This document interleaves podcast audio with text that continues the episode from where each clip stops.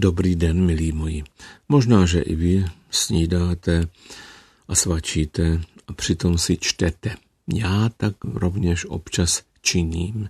I četl jsem si tuhle v jednom časopise, on to byl takový rozhovor s herci. Zdůrazňuji, že to byl dobrý rozhovor a přidávám hluboký, protože rozhovory s celebritami malé a ještě menší kvality je každý týden nejmín tucet. Přešumí, protože ničím nezaujmou. Tento rozhovor probíhal s pány Tomášem Tepfrem a Viktorem Prajsem.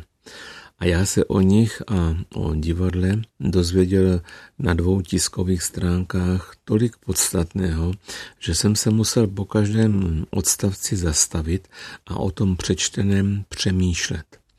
A bylo věru o čem.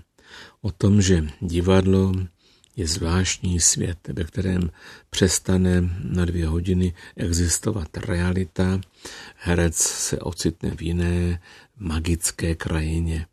To se ovšem týká pohříchu jen jeviští divadel, a to nejen všech, jen některých, ve kterých se na umění ještě nerezignovalo. Řeč v tomto článku, o kterém vám teď povídám, byla o Nílově hře Vstupte o hereckých veteránech.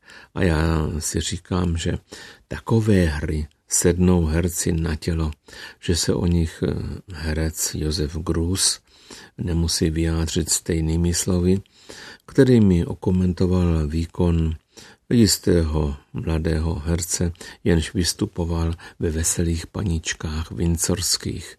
On mu pověděl, tak se člověče říká, že ten flanton, že se nedá hrát.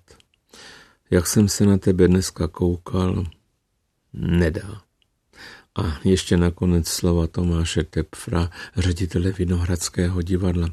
Vždycky spituju svědomí, jestli jsme si ten potlesk zasloužili. Kolegům po úspěšné repríze s humorem říkám, dneska byli lepší diváci než my. A já si dovolím poznámku k 95% televizních seriálů. Kdo byl lepší? Byli špatní herci i diváci?